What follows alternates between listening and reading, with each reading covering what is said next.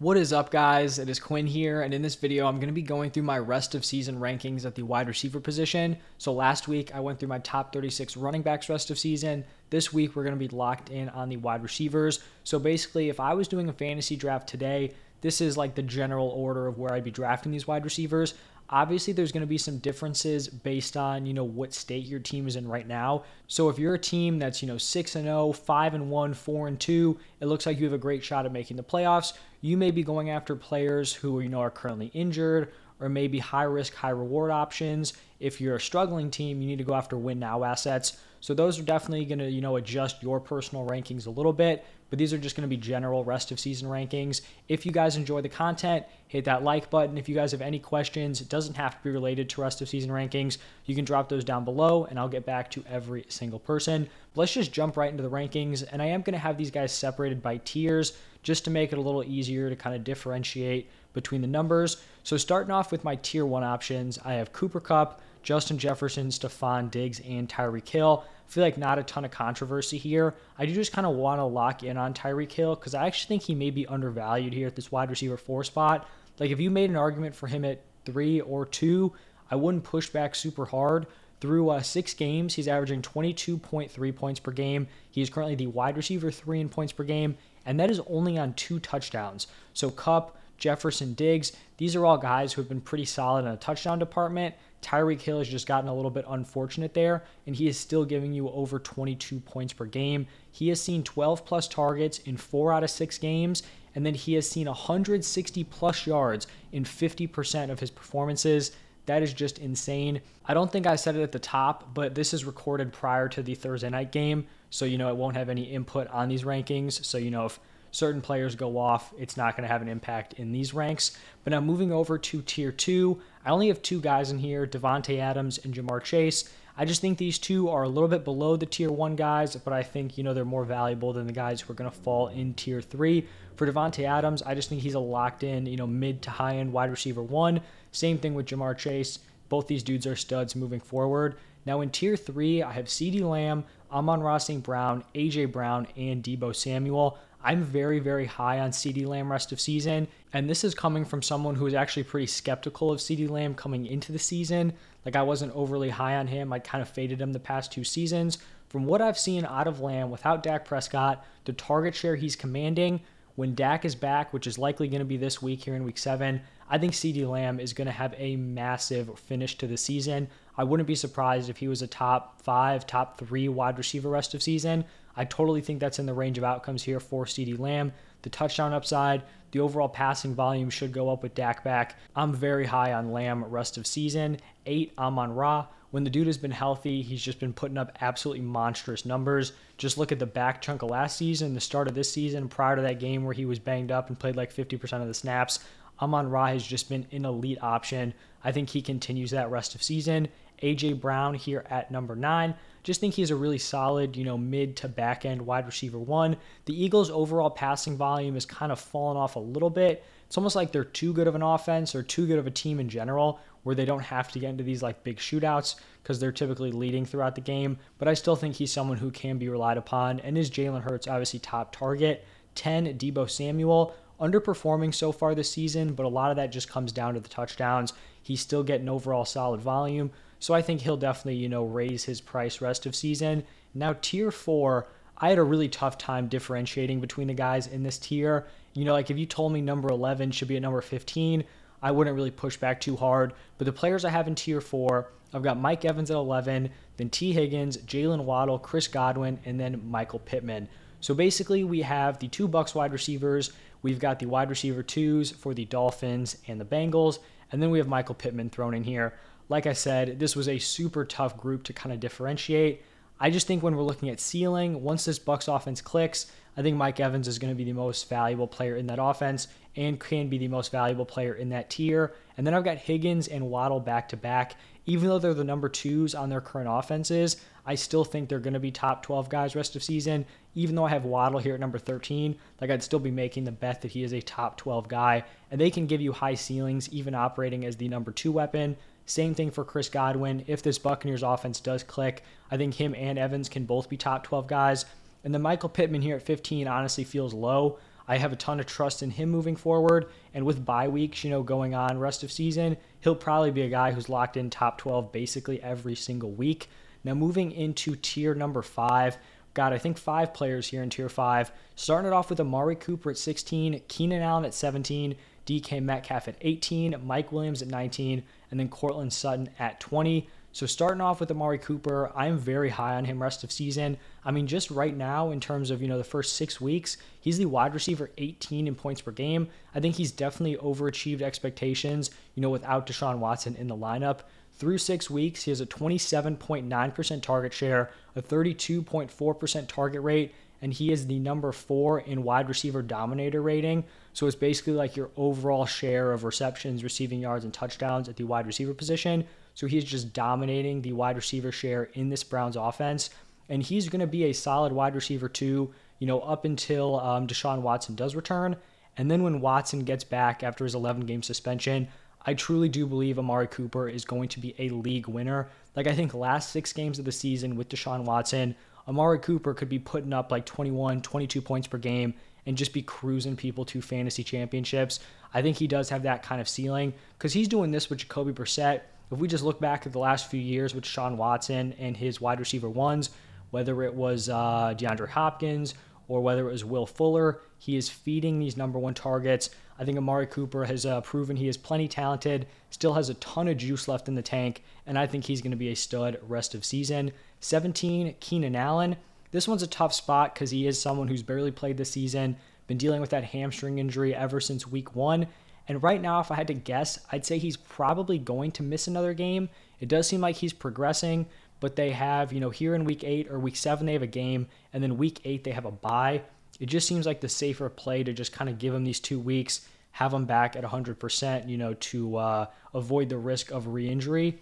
I think a healthy Keenan Allen has a strong case to be a top 12 wide receiver. I'm pretty sure he was like my wide receiver 10, wide receiver 11, somewhere in there coming into the season. He's just been an incredibly safe option. Last five seasons, he's averaged between 16.1 and 17.8 PPR points per game. Crazy efficiency, and that's without having to rely on big touchdown numbers. He's never been a big touchdown guy, but I do think that is in the range of outcomes. Just, you know, in this Chargers offense, I think there is just the red flag of him, you know, being an older wide receiver, dealing with his hamstring injury. It's possible he re injures it, or maybe he's just kind of, you know, starting to break down a little bit in the overall, you know, health department. So something to monitor. He's a guy where I think if you're a winning team, you have a ton of depth. He's someone I'd be willing to take a swing on because if you miss, you know, he may not be super reliable rest of season. Maybe he's banged up. But if you hit on him and he's being valued as a mid tier wide receiver two and you hit on that trade, then he's giving you, you know, top 12, top 10 production, and you probably didn't have to pay that up to get him. 18, DK Metcalf, like the wide receiver one in this much improved Seahawks offense. Then at 19, I have Keenan Allen's teammate, Mike Williams. I'd say he's been slightly disappointing to start off the season through six weeks. You know, he's been his clear, you know, boomer bust uh, weekly play. He's going to have a super high ceiling and a super low floor. I think he's still going to be giving you solid wide receiver two production, even with Keenan Allen back. Maybe it levels out his consistency a little bit. I still think that's kind of just like the nature of his play style. He's going to be giving you, you know, 25 point games, and then the next week he can turn around and give you four. It's just what you kind of signed up for with the Mike Williams experience. I have Courtland Sutton coming in here at 20. If you told me like Courtland Sutton would be the clear guy over Jerry Jeudy, I would have expected me to have uh, Courtland Sutton ranked as like a top 10 wide receiver. Unfortunately for Sutton, this Broncos offense has just been brutal. The passing attack looks very rough. And, you know, we're at the point in the season where I don't think we can be anticipating them, you know, just getting it together. This isn't a situation where I feel super confident they're going to figure it out. You know, it's been six weeks. They still look rough. So I think he's a solid wide receiver, too. But, you know, the idea of him being a top 12 guy, a wide receiver one, definitely seems unlikely at this point.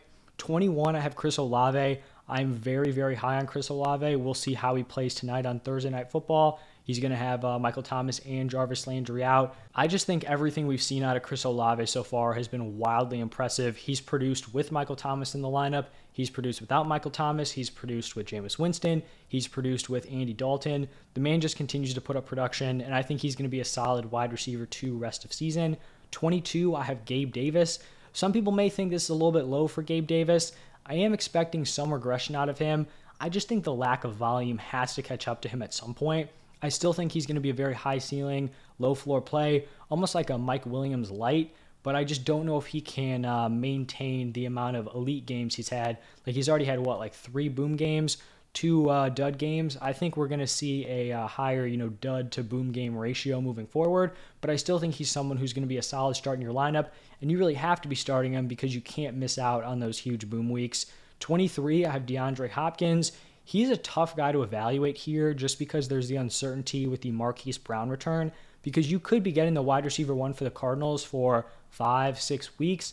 But then if Marquise Brown is coming back in, you know, five, six weeks, I think Marquise Brown is the wide receiver one here if they are both healthy. So then it really kind of muddies the water here. Can Kyler support two of these top guys, along with, you know, Rondale Moore being involved, Zach Ertz? So a lot of question marks. I think a fringe top 24 ranking is probably fair for DeAndre Hopkins. But like I talked about in the, uh, I think it was the weekly rankings, he is someone I'm trying to sell if I can. Obviously, that's probably going to depend on his uh, game tonight. You know, maybe uh, tonight he just puts up 100 yards, two touchdowns, and I look like an idiot for having him here at 23. But I guess we'll uh, have to deal with that if it happens. And then to finish up tier six, I have Tyler Lockett at 24. Solid production for the Seahawks. Think he's going to be a nice play moving forward.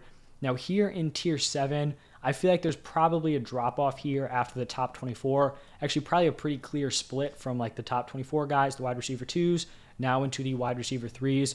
So I went with Diontae Johnson here at 25. Still on the Diontae Johnson train. He's been wildly underperforming so far, but the volume has been there. He's still commanding a ton of targets. It's just going to have to shift in his favor at some point. Plus, we're hearing reports about potentially Claypool getting traded. I think, you know, if Claypool gets moved, it just bumps up the overall usage for Diontae Johnson, which obviously is going to be good for him moving forward. 26, I have Rashod Bateman in that same tier 7. And I want to talk about Rashod Bateman's season because I feel like people have kind of forgotten about him due to his injury. Seems like it's possible he plays this week, maybe not super likely. Hopefully he does get to suit up. But Rashod Bateman has played in three full games. Week one, five targets, two receptions, 59 yards, and a touchdown. Week two, seven targets, four receptions, 108 yards, and a touchdown. And then week three, four targets, two receptions, 59 yards. So he has not been a high volume option, but he has been a really strong big play weapon. I mean, we're looking at two different games with two receptions and 59 yards. That is his lowest receiving day in three games.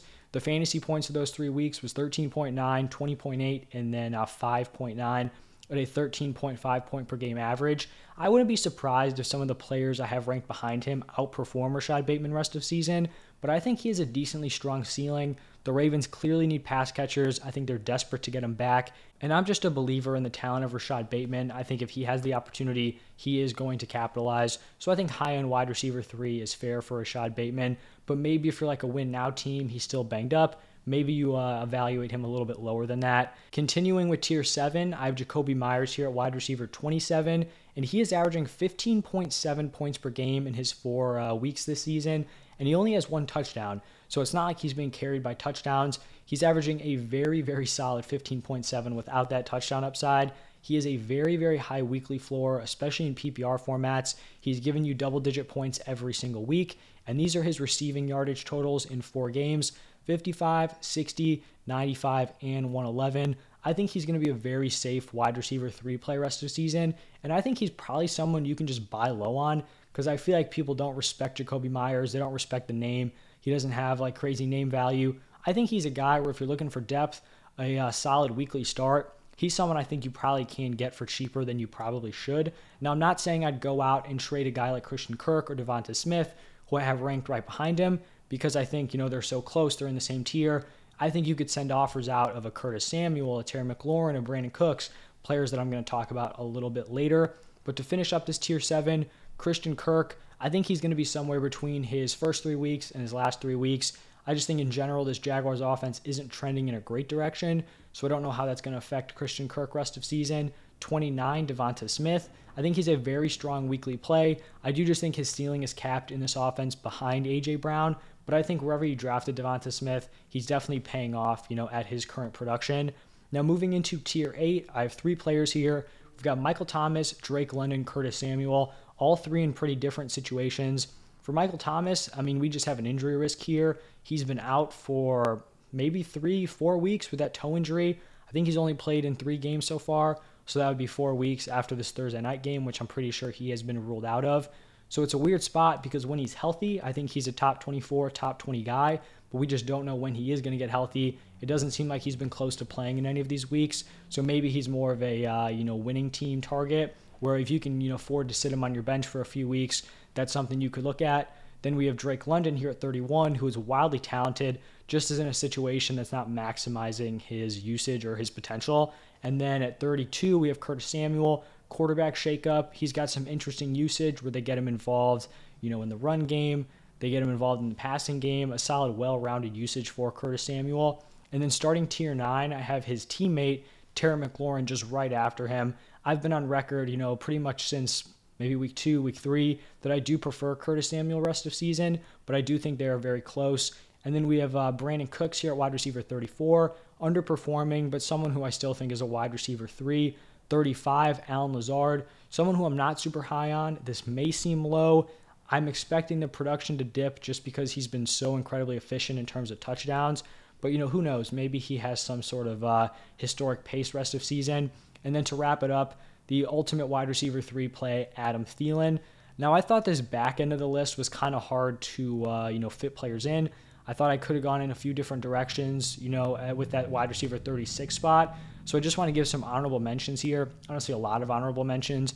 We've got Jeudy, Juju, DJ Moore. I think if DJ Moore gets traded, he could have top 20, top 15 value. I think Rondale Moore is someone who could uh, belong there. Garrett Wilson, especially with the potential Elijah Moore trade. I think Elijah Moore belongs in there with a potential Elijah Moore trade. If he goes to like the Packers or some other strong landing spot, I mean, that would be wheels up for Elijah Moore. He would just shoot up the rankings.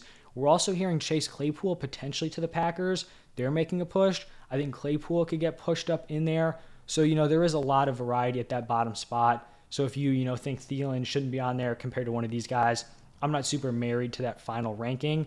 But that is going to wrap it up for my top 36 rest of season wide receivers. Let me know what you guys think down below. Who's too high? Who's too low? Let me know your reasoning. We can chop it up down below in the comment section. If you guys did stay all the way through, you're hearing me now, do me a huge favor, hit that like button. It really does help me out a ton. But thank you guys for stopping by, and I will see you in the next one.